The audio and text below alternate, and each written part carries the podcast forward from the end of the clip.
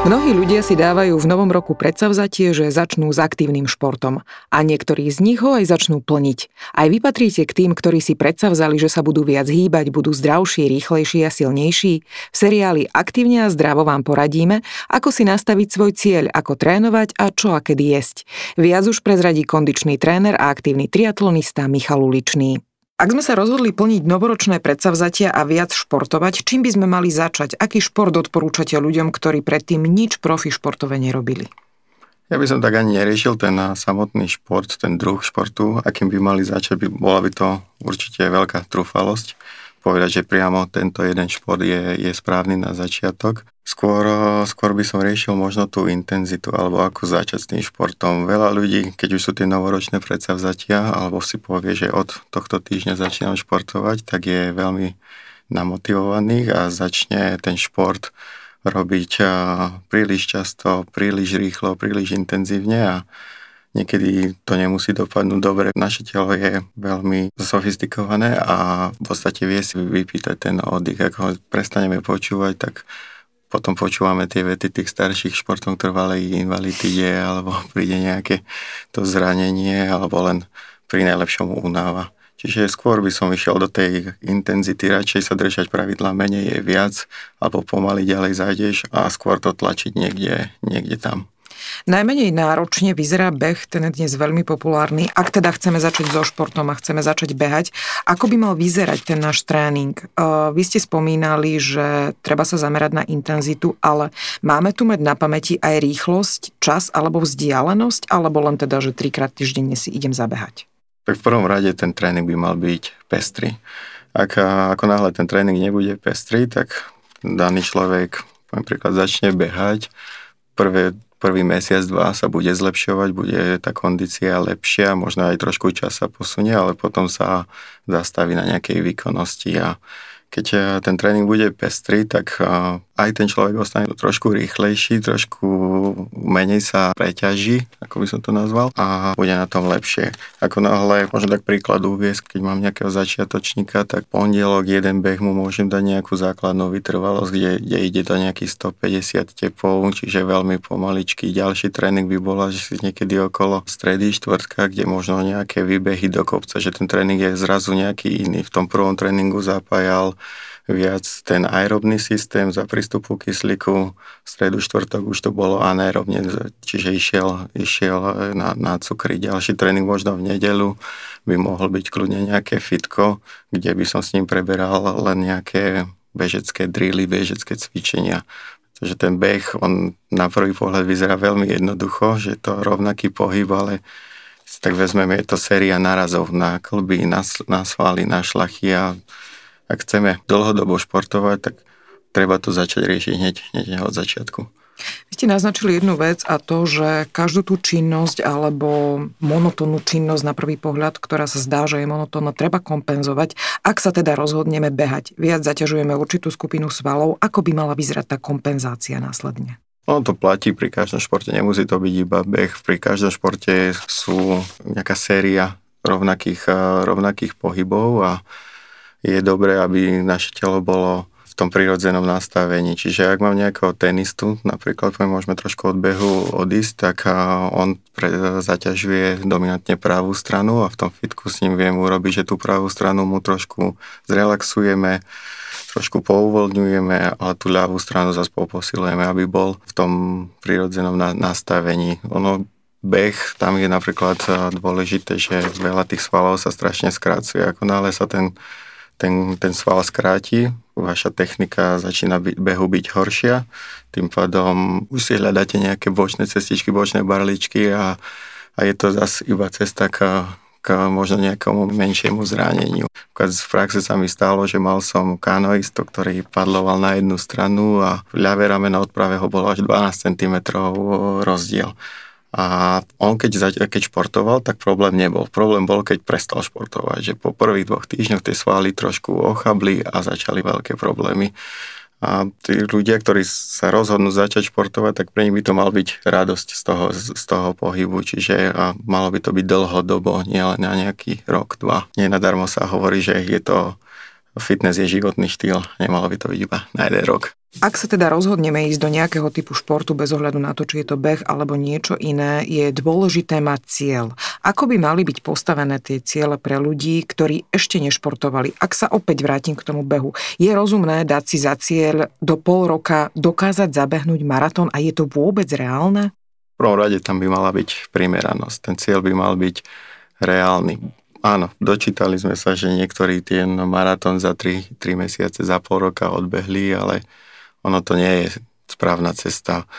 Naše telo, ono nie je ako, keď by som to mal porovnať k automobilu, že vymením nejakú súčiastku a je všetko OK, ale to telo sa musí adaptovať. Musia sa adaptovať svaly, musia sa adaptovať šľachy, srdcovo cievny systém. Ono to nie je tak veľmi jednoduché. Vy ten maratón možno za 3 mesiace dobeháte alebo dokračate, lebo keď to máte ísť nad 4 hodiny, tak to už je v podstate niečo medzi chôdzou a niečo medzi behom, ale ono to telo vám to postupne vráti.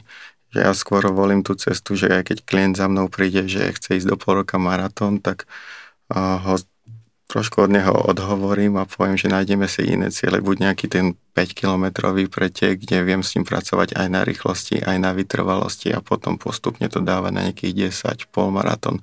Ten maratón by mal byť už nejaký vrchol toho. Čiže po nejakých 2-3 rokoch, keď už fakt tie šlachy, tie chrupavky, tie svaly sú na toho pripravené. Aj ten človek už má niečo nabehané a už pozná to svoje telo. Rozdiel je určite aj v tom, že či chce človek robiť šport profesionálne a rozhodol sa ísť touto cestou, alebo len chce schudnúť a nejako sa udržiavať kondične v pohode a fit. Aký je rozdiel v intenzite tréningu? No, ak chce človek schudnúť, tak tam veľmi veľakrát sa stáva, že ľudia si myslia, že keď začnem rýchlo behať, tak viac toho vypotím a tým pádom viacej schudnem. A opak je skôr pravdou, že ten človek, ak chce schudnúť, tak by mal ísť na tej nízkej intenzite. To znamená, keď to mám tak zaokrúhliť niekde do nejakých 150 tepov. Naše telo funguje, keď to tak už znova mám prirovnať k autu, ako keby taký hybrid. Keď ja pôjdem na nízkej intenzite, tak pálim tuky. Tým pádom chudneme. Ako náhle oni pôjdu na tej vysokej intenzite nejakých 170-180 BPM, tak tento telo berie si prevažne cukry.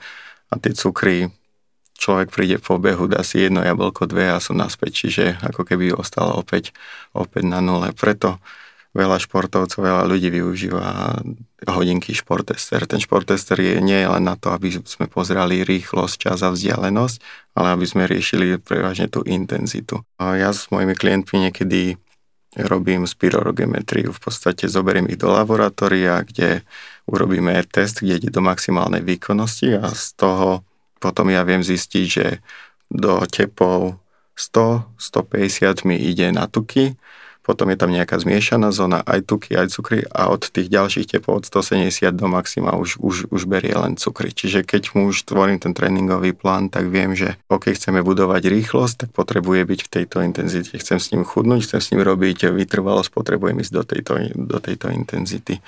Že skôr opäť by som sa zameral na tú intenzitu. Radšej, keď chce človek chudnúť, tak radšej pomaly a dlhšie, ako rýchlo a krátko. Povedzme si ešte niečo k stravovaniu, vy ste to aj naznačili. Ako by teda malo vyzerať naše stravovanie, ak nerobíme profi šport, ak ho robíme pre radosť a pre zdravie? No tá strava by mala byť tak ako tréning, mala by byť pestrá. Ako dnes sú v móde rôzne diety, či to už bolo možno 2-3 roky dozadu. Novak Djokovic vydal knihu Život bez lepku.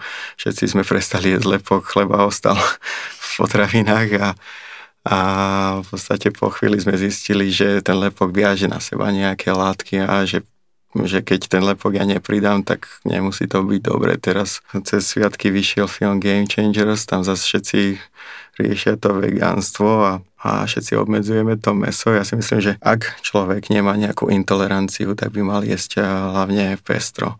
Áno, sme v krajine, kde možno sme od starých rodičov naučení jesť možno viacej trošku mäsa, či to už je ráňaky, nejaká šunka, obed zase mäso a večer opäť, že určite aby som to mäso obmedzil, dal tam viacej tých živín formou ovocia, formou zeleniny, ale bez dôvodu povedať si vylúčim lepok, lebo Djokovic, tak mi to príde také trošku trošku nesystematické. Povedzme si ešte, kedy je čas na proteíny a ktorú formu proteínov odporúčate a rôzne výživové doplnky, jontové nápoje. Môže nám to pomôcť alebo skôr uškodiť? Môže to aj pomôcť, môže to aj uškodiť. Pri tých proteínoch určite najlepšie to je dávať po tréningu. Oni sú ťažšie stráviteľné. Väčšinou v praxi to tak vyzerá, že keď klient alebo športovec dotrenuje, tak je tam 20-minútové okno, kedy to telo je najviac senzitívne. Čiže vtedy by už mal mať nachystaný nejaký buď protein shake, alebo nejaká tá proteínová tyčinka. Tam by som možno riešil tie doplnky výživy. Potom ďalej už do tej jednej hodiny by to malo byť, mala by to byť prirodzená strava. Otázka ohľadom tých jontových nápojov. Tam treba trošku čítať, že či je to izotonický, či nie, nadarmo sa volá izostára, alebo je to hypofit, hypotonický nápoj, alebo hypertonický. Tam skôr by treba pozerať, že aká je vonku teplota. Ako náhle je vonku moc horúco, čiže potíme veľa vody, strácame, potíme sa, tak vtedy ten izostára. Ako náhle je, ako teraz napríklad február, je vonku zima, až tak možno tej vody veľa nestrácame a vtedy ísť do toho hypertonického nápoja. V podstate ten z izotonického nápoja, ak ho zle namiešame, nie podľa návodu, ktorý je na obale, tak sa môže stať, že my z toho izotonického nápoja spravíme hypertonické alebo hypertonické, alebo naopak, že ono nie je nadarmo, tí výrobcovia tam dávajú tie dávky a presnú gramáž. A ešte úplne na záver, odporúčate šport kombinovať s dietou? Možno drastickou dietou, kde vylúčime čo najviac cukrov a tukov a ideme len na proteíny? Ten šport alebo ten beh, každý jeden pohyb je forma stresu. Čiže vy už tomu telu dáte jeden stres a teraz mu odoberiete naraz aj niečo zo stravy a príde tam ďalší stres. A ono potom väčšinou sa stáva, že buď príde to spomínané zranenie alebo pretrénovanie, alebo nechuť k tomu športu. Ja by som možno skôr začal s tým športom, viac sa hýbať, obmedziť možno trošku to mäso, urobiť tú stravu viacej pestrejšiu a potom možno skúšať nejaké vegánstvo a už úplne, alebo do tých drastických diet by som nešiel. No telo vy dostanete v tom tréningu do tých krajných poloh a potom začína byť problém, ešte keď aj to palivo mu nedoplníte. Čiže ja by som do tých drastických diet nešiel. Ak chce niekto skúšať bezlepkovú dietu alebo vegánstvo, tak postupne by som začal ten šport a potom postupne z toho lepku alebo z toho mesa alebo z tých produktov trošku uberať. Na športe je pekné to, že vlastne pracujeme so svojím telom, čiže aj keď chceme ísť na ten maratón, tak za tie 2 roky, keď sa budem na neho pripravať, tak to telo sa musí naučiť počúvať.